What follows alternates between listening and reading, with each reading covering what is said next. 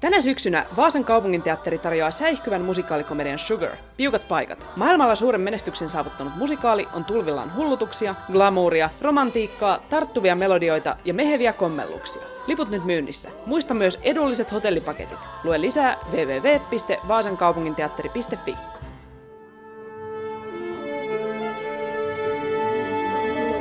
Musikaalimatkassa Siirin ja Lauran kanssa.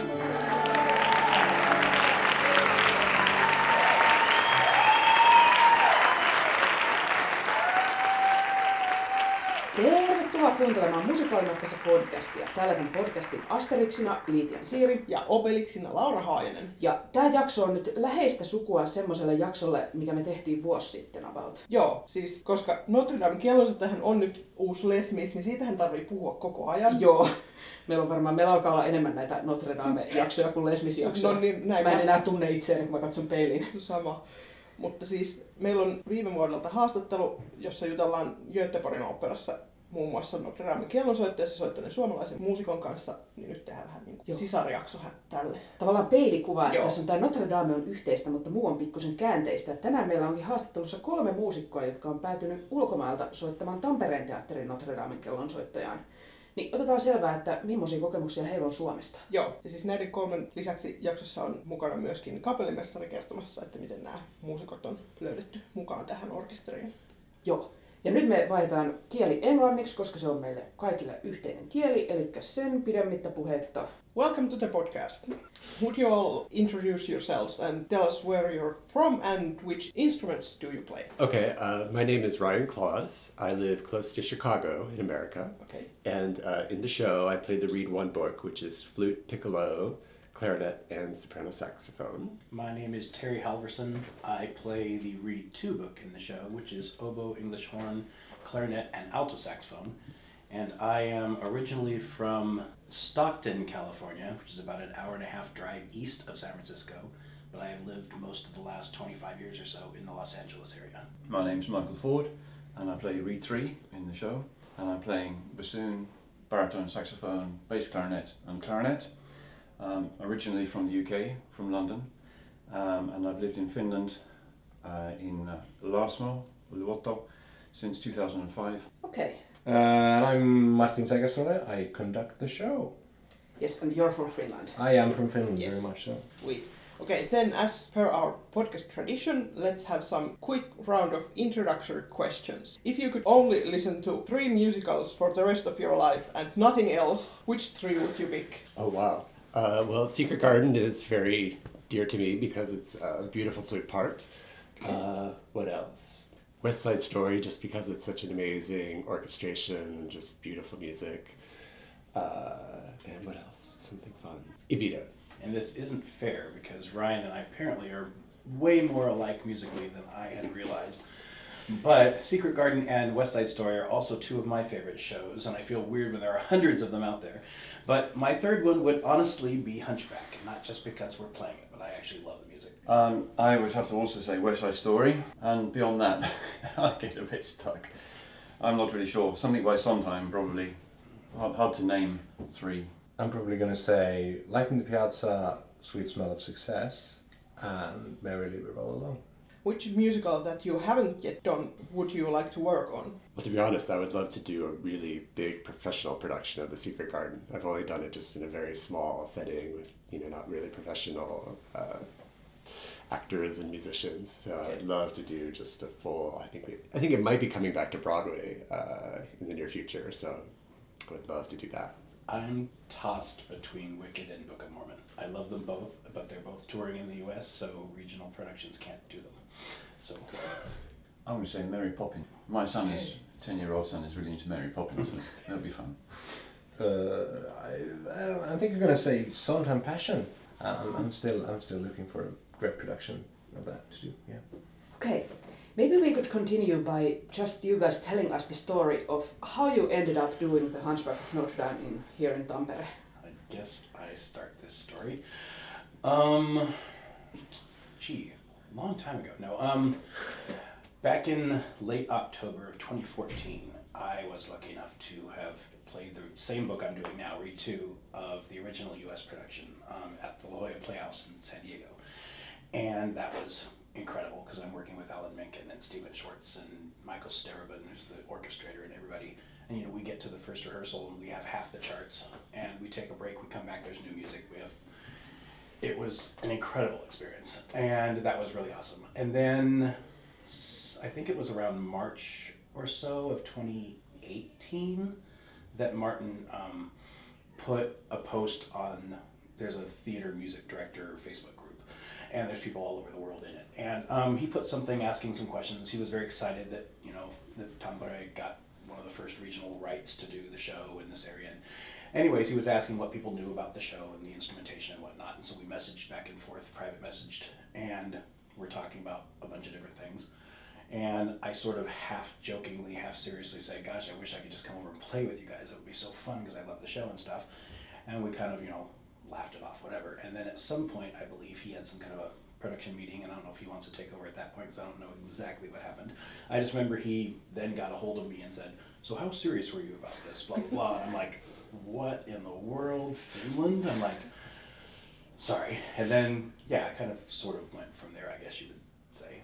Yeah, well, you half jokingly suggesting it. Uh, I, I took that as a serious suggestion. Oh, so- it was so- serious, yeah. but I didn't think it would actually No, happen. you know. it was like that's So why I say half joking. Yeah, and I went to the theater and I said, no, finding a guy who plays these instruments in, in, in this part of the world will be near impossible. And there might be someone, maybe in Finland, I actually think there is one, but then they're not as strong in all the instruments as Terry would be because you play all those like they were your native instruments.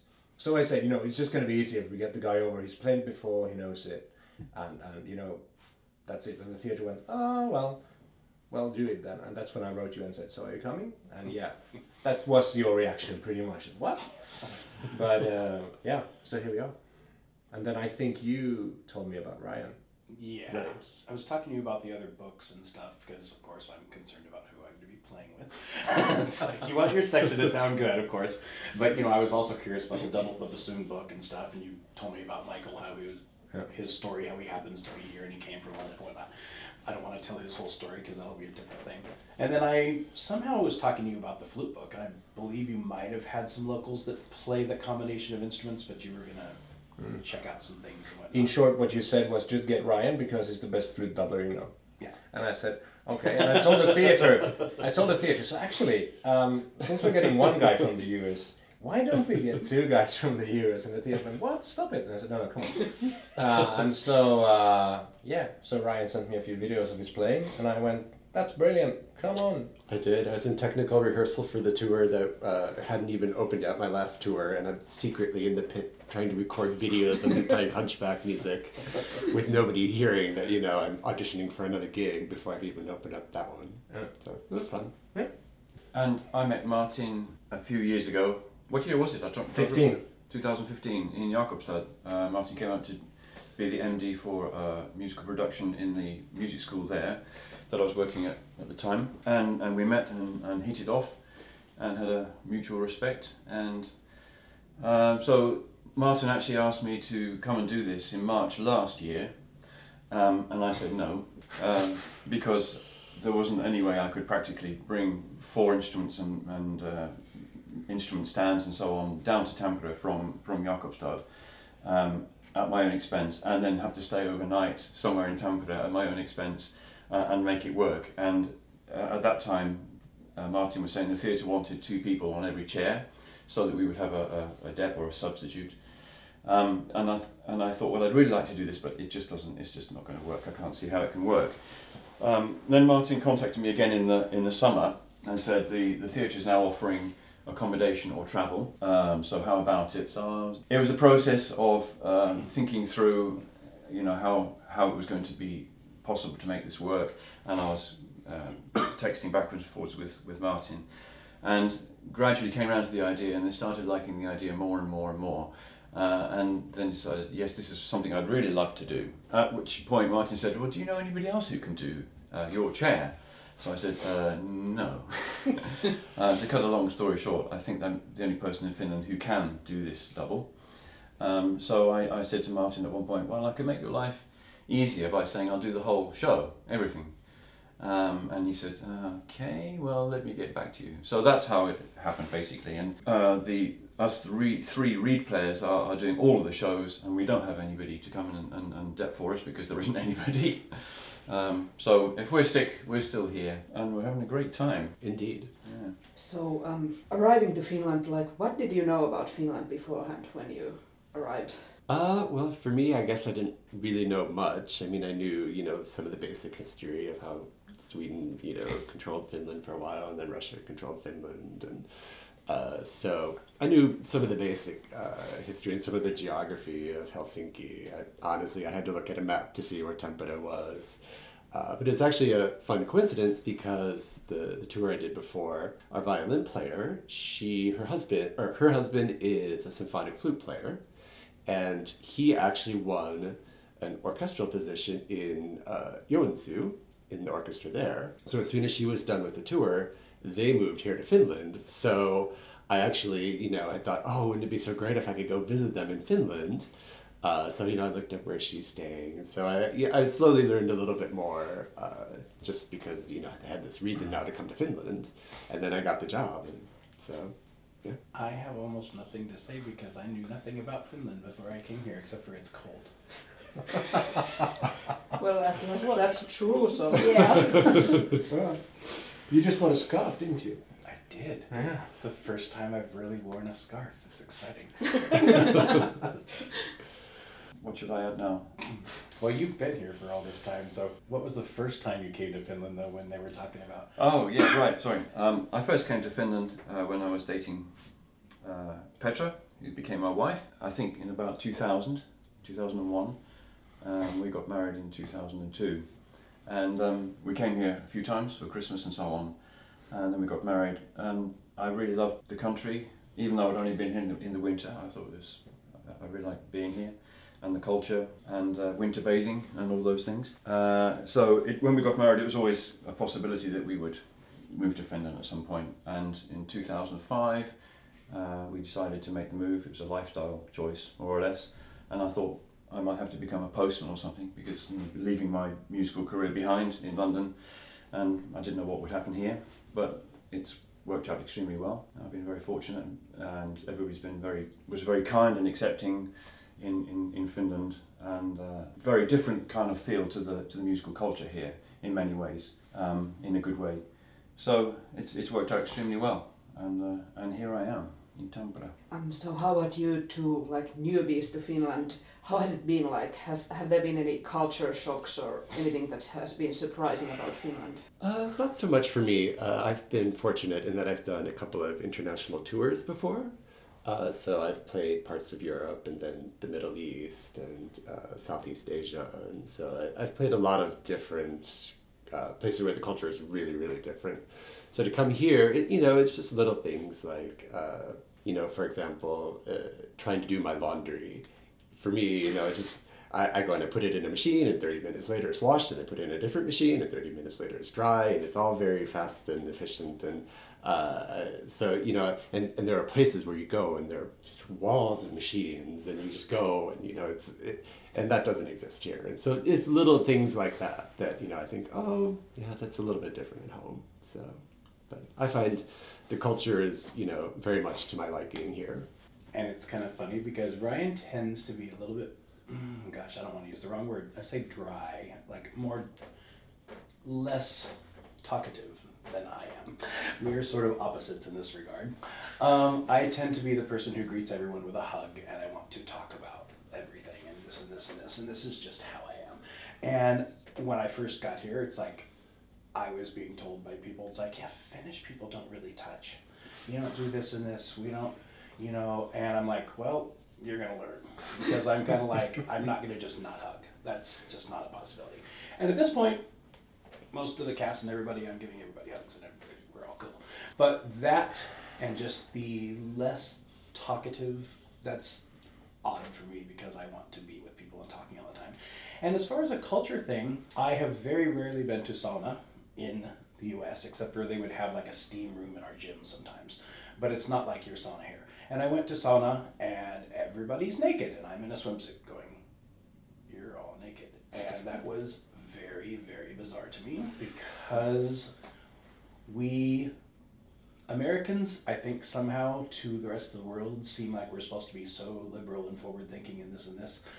And we really have some weird taboos about our bodies and things like this. And yes, I don't know how much of this should go into the podcast or not. But anyways, no, that took that took my brain and then you just get used to it.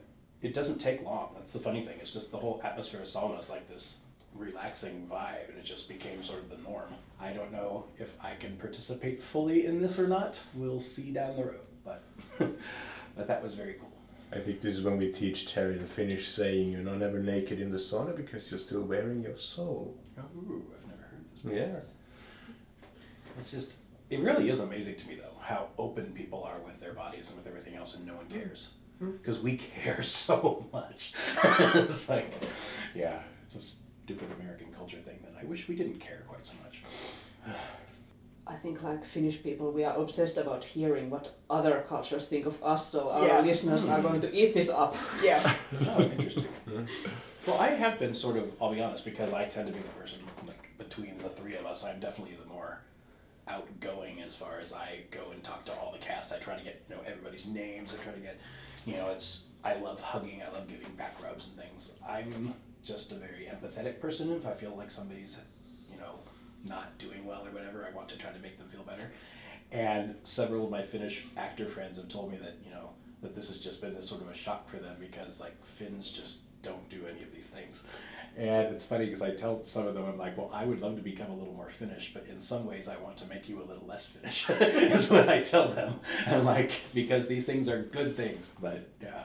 So, like, if we are thinking about the workplace, because you have all worked with musical theater and in different countries, so how do you think? Are there like any differences or something unique when you are working in a Finnish orchestra compared to like orchestras in your native countries? Well, uh, I think at first, I think it was Michael who had this thought uh, early on in the process. Uh, in America, A440 is the standard pitch everywhere. You know, there might be some orchestras that might play 441, 442, but certainly in musical theater, you know, always playing with keyboards and sometimes digital tracks and that sort of thing. It's always very much at 440. If you So- don't know what that means, that's basically the tuning where we where our bass Yeah. tuning is just A440. Right. So, uh, so that was a, a, a bit of a concern at first. Is you know, well, where are we? What pitch are we going to pick to tune to and then play at? Uh, and so, but otherwise, it really, you know, there hasn't been uh, for me much of a difference just coming here and playing with the Finnish musicians as uh, playing with musicians at home in America. I would say something a little bit similar. Same story that Michael was messaging us several months before we got here about the pitch, because we, we you know we hear in the U.S. that a lot of European countries play 442, 444, 445. They play with the the standard pitch substantially higher than what we're used to, and the instruments that we own and the reeds we play and things like this, we can play 441 ish, 442 ish, maybe like slightly higher, but our instruments aren't designed to go much higher than that. So it was a little bit of a scare, thinking, oh my gosh, when it's going to happen. But it's ended up working out. But the other thing that I've noticed, and I don't think this is just Finnish musical theater in general, but because our show run is so long, having multiple players on every chair, that was a very different thing for me because we pretty much never do that in the U.S. Occasionally, if we're if we have a run that goes for three weeks or a month or something, you might have a couple subs come in and out here and there. But in general, you're playing with the same players every show, and so here, like when we have like three players who play first violin and three who play second, and two violas and two cellos and three trumpets, and you have multiple players who do this thing. It's almost like a slightly different group every single time you play a show, and so it's it really keeps you on your toes as far as like okay, I'm playing with this horn today, so I'm doing this, or I'm playing with this first violin today, so you just have to know they all play maybe slightly differently. So it's And and Terry and I also come from the world of touring shows in America. So I've been touring for the last eleven years with shows, and Terry has done many many tours as well. And uh, so you, you get hired, and you you hire an orchestra, and those people travel with the show, and those are just you always play with the same people. You know, hundreds and hundreds of performances, and so it is. Like I said, it is a, a bit interesting. It feels a little bit more like playing a show in New York, like on Broadway, where they're just it's a rotating door of musicians. You know, you don't know what combination you're playing with until the people are there. so so that it, it is interesting and it's it's fun to sort of you know learn how other people play and you know uh, then adapt to that as a player. Yeah. Of course, I've been here, as I said, for quite a long time already. But so the pitch thing is, is, is okay for me because I'm just I'm used to it. Although I prefer playing at 440, but I knew it was going to I knew it was going to be an issue uh, with with this. But as far as how it's different, this is perhaps the, the show that's most like what I used to do in London.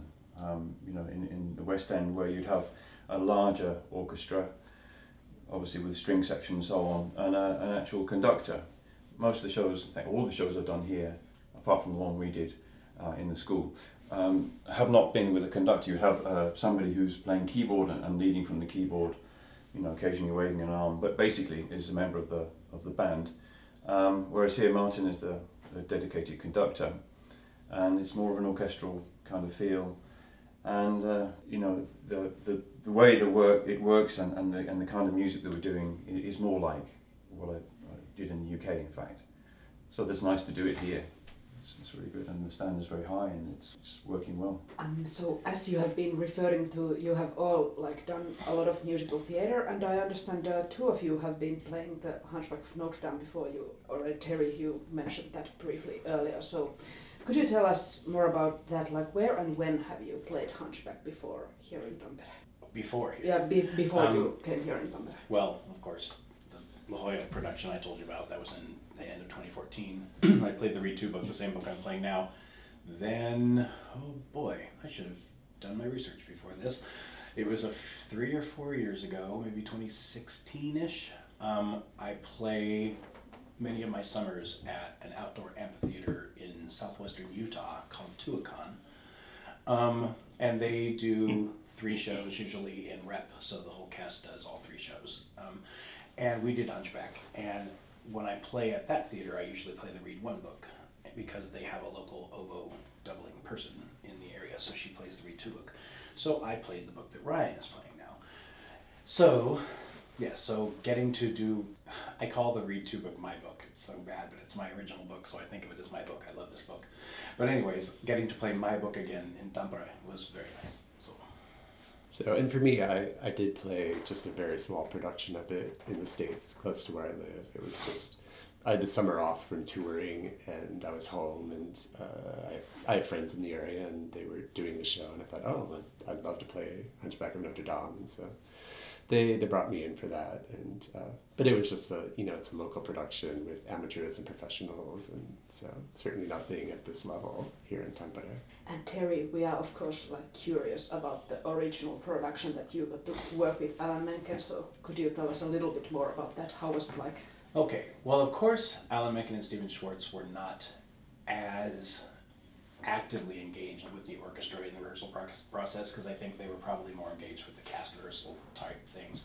We were working more with um, Michael Starobin, who is the orchestrator, because as I was saying, they don't send because it's Disney. They don't send you PDFs of the parts before you get there to like practice because they don't want the music getting sent around to other places. So we're sight reading from the time we get there, and you have like about half or a little more than half of the book, and and the conductor is conducting us, and Michael Starobin sitting to the side, and we're just going la da da da da. da. I said, and Starobin just holds up his hand, and the conductor stops. He says, "Okay, brass, um, do this. Strings, do this. Woodwinds, do this. Da da da. Okay, try it again."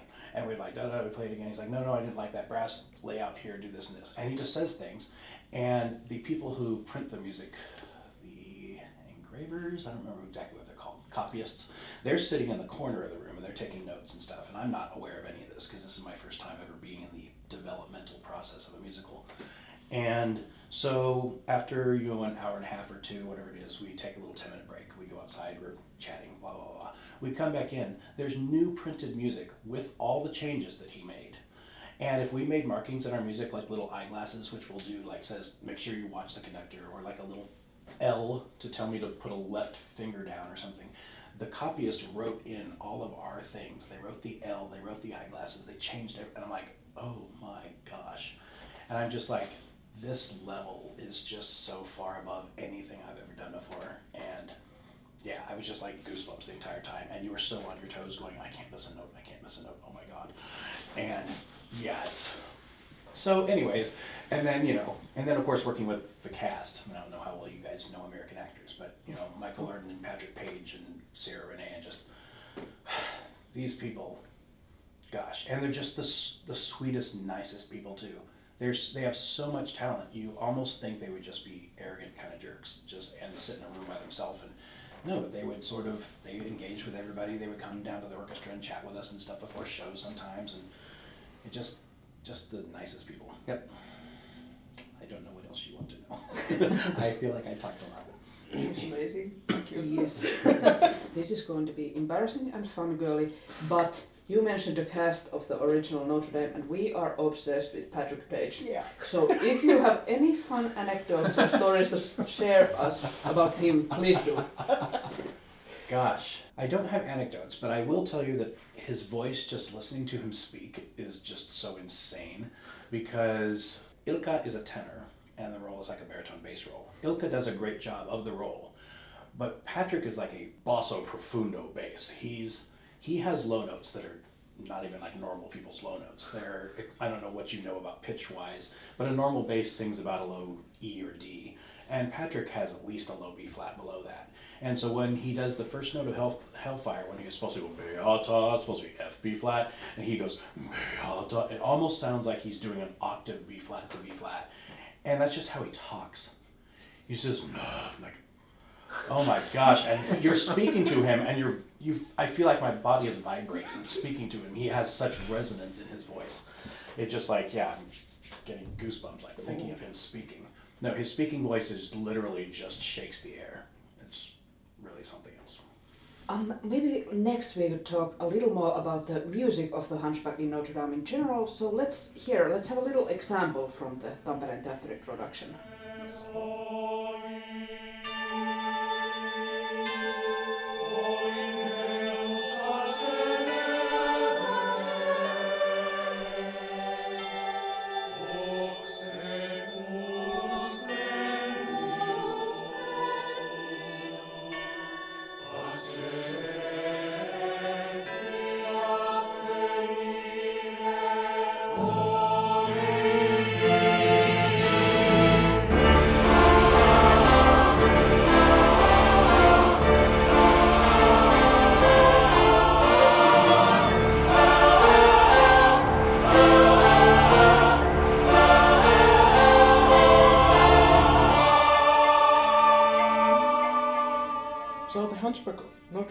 As mentioned, composed by Alan Menken and lyrics are by Stephen Schwartz. So how would you describe the music of Hunchback? Well, I mean, as far as musicals go, it's very symphonic. It's uh, it's very big. It's it's in the same category as, as the big Miserable and I don't know what shows I'm I'm mentioning. It's it's this kind of uh, less piano driven, more actually symphonic music in a way that's very challenging, obviously, because it makes the orchestra needs to play in a very very sort of symphony orchestra touch. And there's Uh, 13 of us that have to sound like 30. Yeah, yeah. Uh, and obviously there are keyboards enhancing and emphasizing the sounds the band is making, but but but it's been really it's it's it's wonderful to work with it because you actually get to do work with live instruments because it's only two keyboards, which is also rare because many many shows just include so many keyboard sounds. So yeah, symphonic. I don't know. You guys, you're playing it. Yeah, well, for me, another uh, aspect of the show that isn't necessarily the orchestra, but is uh, a, ma- a major part of the music is the choir. There's a dedicated choir in this show. And so it enhances the music and adds to uh, the orchestral and the, the symphonic feel of it because, you know, it's not just the actors on stage singing, you also have a choir that, you know, has their, their role in the show and they're adding to it. it it just it, it creates such a big sound. It's it's fun to be a part of that and to, to listen to the show every night. Speaking of the choir, like what Ryan was saying, I think it's really cool that the entr'acte, the opening of the second act, is a huge choir feature. It's kind of neat because it almost has nothing to do with the show itself in a way, but it's just like, I mean, it is precursors to songs that come up, but it's just beautiful that they get featured because in general they play a very supportive role, and it's nice that it's like their big feature. But musically, in, orchestrally, I guess you would say, and it's going to sound super geeky, but this show is very double reed heavy. And I don't know if you guys know the terms and stuff, but the oboe, English horn, and bassoon are double reed instruments. And they're often used as color instruments in musical theater. So if there's four or five woodwind books, I'd say maybe 10%, 15% of all of the woodwind music being played happens on a double reed instrument. But in this show, in our section, it's like, gosh, Michael and I probably have it. My book is at least 70% probably oboe English horn, and yours is probably majority bassoon with some other stuff, of course. But lots and lots of double reeds in this show, and it's probably the only show I'm aware of that's this double reed heavy. Nothing against Ryan, he doesn't have double reeds in his book. but It's okay. I, I have the piccolo, so that makes me happy. Which we all love and adore. Everybody loves and the the piccolo. soprano saxophone. And the soprano saxophone. Yeah, I think I just agree with Terry that of the shows I've done anyway, that when there's been double reeds, they've been mo- mostly, you know, there's a bassoon player and a, a, a, an oboe cor anglais, English horn player. Sometime a bit of doubling, but not very often. And to have this combination of instruments is unusual in, in the, at least in the shows I've done. But I think the other thing about the, the, the music in the show is because it's a Disney um, show, the, the whole production relies very heavily on, on the music, or it's more important. There aren't great swathes of dialogue where you know we sit and don't do anything for a while. So a lot of the action, a lot of the story is told with the music and through the music, which is, is really nice to play because there are, you, know, you don't have these big gaps where you're not doing anything, and um, it's, it's more challenging and uh, some of it is quite challenging to play and it's, it's kind of an attractive thing. So, what would you think is the most challenging or maybe rewarding thing about playing this? That's a loaded question. I think you're going to say the piccolo.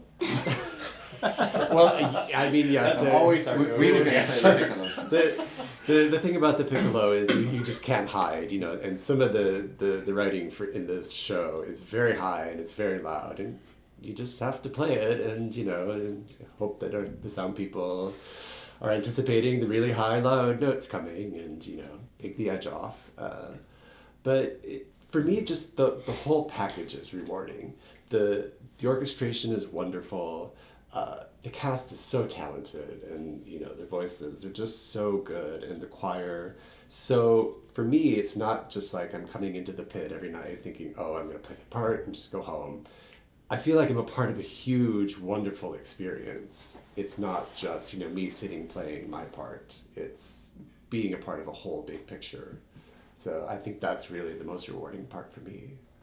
So Um, rewarding. I just it's, it's rewarding because it's in, it's because it's challenging, um, and like Ryan says, it, it's it's wonderful to be part of such a, a, a good production. That always makes a big difference, and you you know to sit there and think that you know what you're doing really makes is really important. And uh, the sound guys in the theatre are excellent, so we know that the sound that's coming up in in the theatre is really good. So it's worth doing a good job, and uh, it's just nice to. Um, and rewarding to, to sit there and, and to, to do a good job and to play well.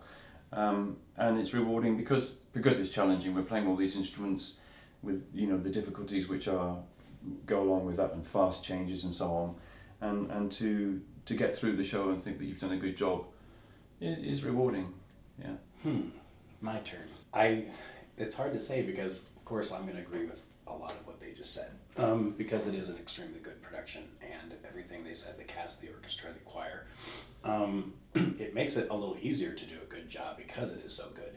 Sometimes when you play like community, what we call community theater or regional theater at home, which isn't the maybe the highest professional level, sometimes the actors aren't getting paid or the instruments you know it's it can it's a could be a f- sort of fun experience to play a show but it's not necessarily that musically satisfying because the level isn't very high but the level here is extremely high.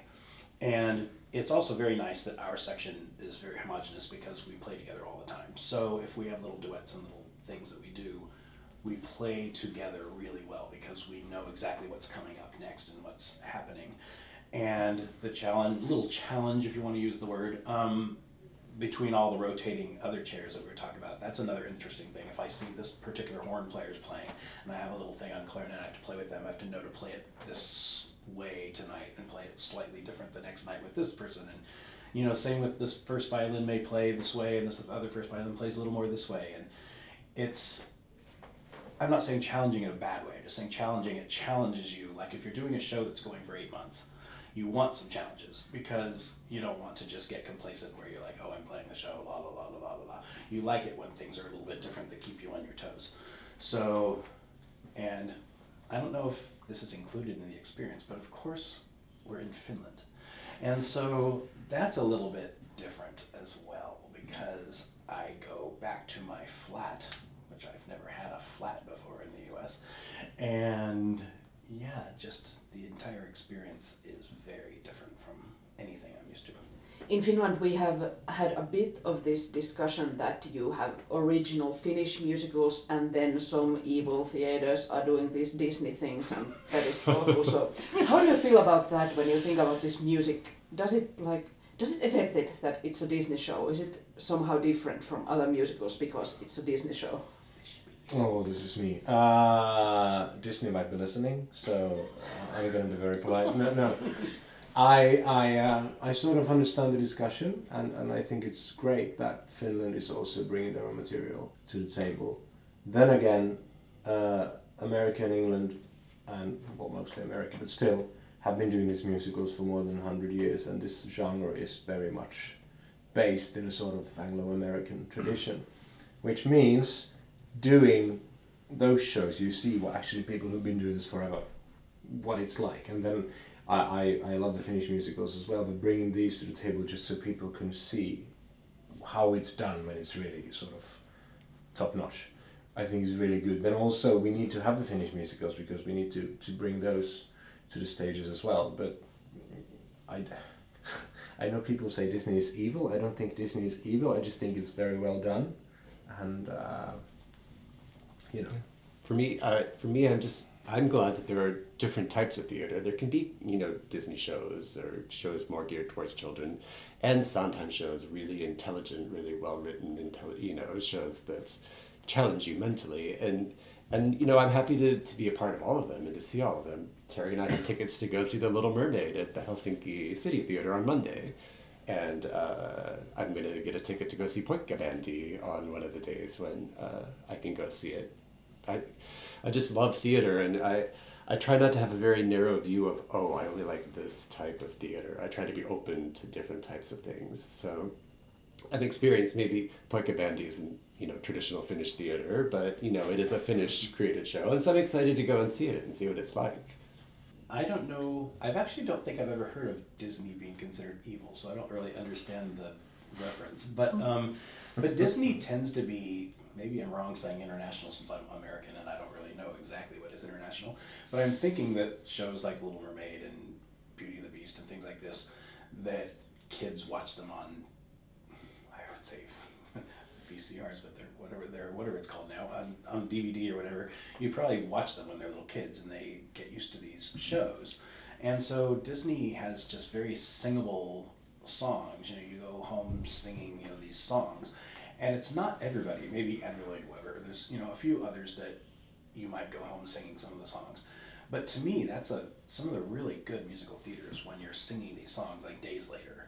they just stay in your head, and you can, no one can say that Disney doesn't write those kind of songs. They're just yeah. Anyways, I happen to extremely love Disney. so, but um, but like Ryan said, you know, there's all kinds of musical. Sondheim. There's the jukebox musicals like Mamma Mia and things like this that just bring people back to like you know a certain era of time or whatever, and they all have their place. You know, opera. I mean, I have a friend here who's performing in an opera in a few months, and I'm going to go see, and they sing it in Italian. You know, I'm th- I was thinking, do you guys translate it to Finnish? Like, I don't know what they do here. Like, no, they sing it in Italian everywhere in the world. I'm like, wow, a musical theater gets translated into whatever language is generally spoken in that country, but opera is just typically sung in the language that it's written in, and that was kind of an interesting thing for me too. But little tangent, sorry. Oh, it's, it's fine. Well, I think for me, uh, the way I understand it is that musical theater has you know existed here in Finland for a while, but it's becoming very popular these days, and that that's exciting to me because I love musical theater and I've been doing it for so many years, and so uh, it's just exciting to, to, to be here and be a part of it. You know, be becoming popular and, and people starting to enjoy it more and to and uh, just you know being a part of this show has just been an amazing experience and. Uh, just I'm so happy to come to the theater every night and play the show. And as Ryan said, and I am hoping that musical theater is becoming a bigger and bigger thing in Finland because, as I was telling Martin a few weeks ago, I am the person who is trying to do everything in my power to stay here. So, yes, so hire me. No, um, I want to do more shows, but this has to do with visas and residence permits and blah blah blah. And so when this run is over, I would need to have things like lined up or I can't extend my. So that is what's happening in my world right now. I'm trying to figure out ways if I can get more work so I can keep staying here because you have to stay here continuously for four years apparently before you can get any type of citizenship is what I've been told. So I am now trying to find four years of work. So there you go. But I want to be here playing musical theater. And you guys, you have a longer history in Finland, so how do do you think Terry has any hope? Is musical theater becoming more popular in Finland? How do you see it? I think musical theatre is growing constantly, and, and as I've been saying for years, when people say uh, people come into theatres doing musical theatre just to get ticket sales, my usual comment is, "What's wrong with ticket sales?" I mean, if you do musical theatre and the audience likes it, then I think that's brilliant. I think Finland is also finding its way. We're getting great shows. We're getting more musical theatre educational programs. We're getting players from abroad to do our shows, dedicated musical theatre players, which you haven't had. Finland doesn't really have musical theatre players as such. It's musicians who play stuff, including musical theatre. These guys are dedicated musical theatre players. Um, so that's brilliant. Um, and, and I think as long as we keep, you know, working on and upholding the musical theatre culture, I think we're going to get better and better every year. And I think most of the recent shows in Finland prove that. And, and it's good to see that we get these guys actually wanting to come over and actually enjoying it, which uh, probably proves we're doing something right. So that's good. And you, you have a perspective as well, I guess, mate. Yeah, I mean, I just, you know, well, what you said, obviously. Um, but I, I, in the time I've been here, I've seen uh, musical theatre has, uh, you know, is coming up. It's becoming more popular and more accepted. And, and like Martin said, I think that you know the idea that it's just to get people into the theatre to make ticket sales uh, is well, a there's nothing wrong with that anyway, and and and b, you know, people come to to, to see musical theatre because it's a good art form and, and it's worth doing. And it's an enjoyable experience. And it, and it can be uh, you know at a very high level artistically. So it's a good thing. Okay, let's have another taste of music here.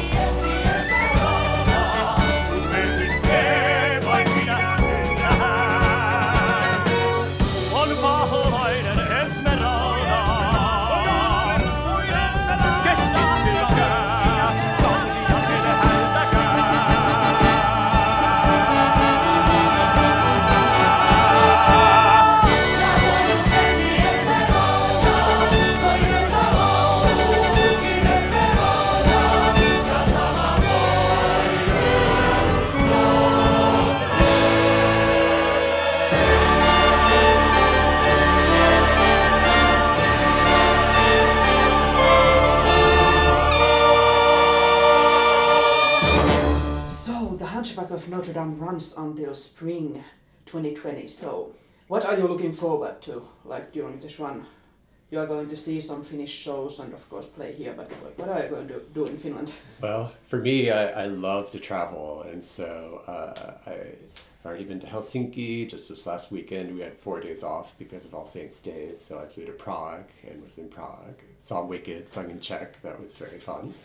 Uh, but then you know I have uh, all of these plans to go to Turku and to go up to uh, Lapland and uh, maybe to Lahti to see the ski games, and then but we have a large part of December off from playing the show, and so I'm going to go and take a trip to Sweden and Norway.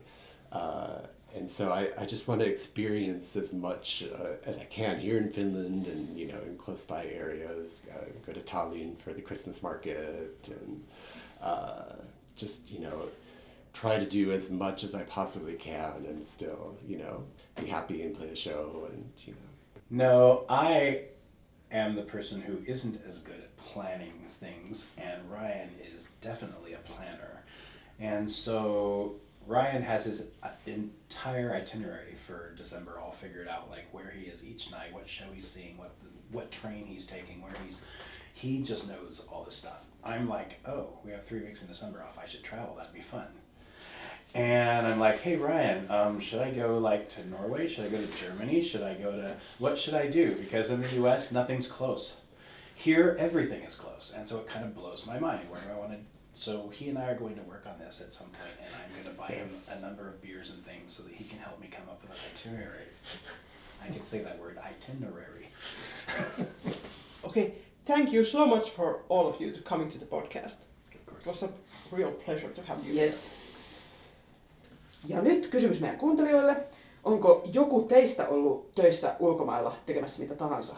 Laittakohan meille vaikka kokemuksia siitä, tai sitten ihan siitä, että jos olette tätä Notre Damea käynyt täällä Tampereella fiilistelmässä tai levyä kuunnellut, niin mitä ajatuksia tämä Kyllä. musiikki herättää? Somessa voi.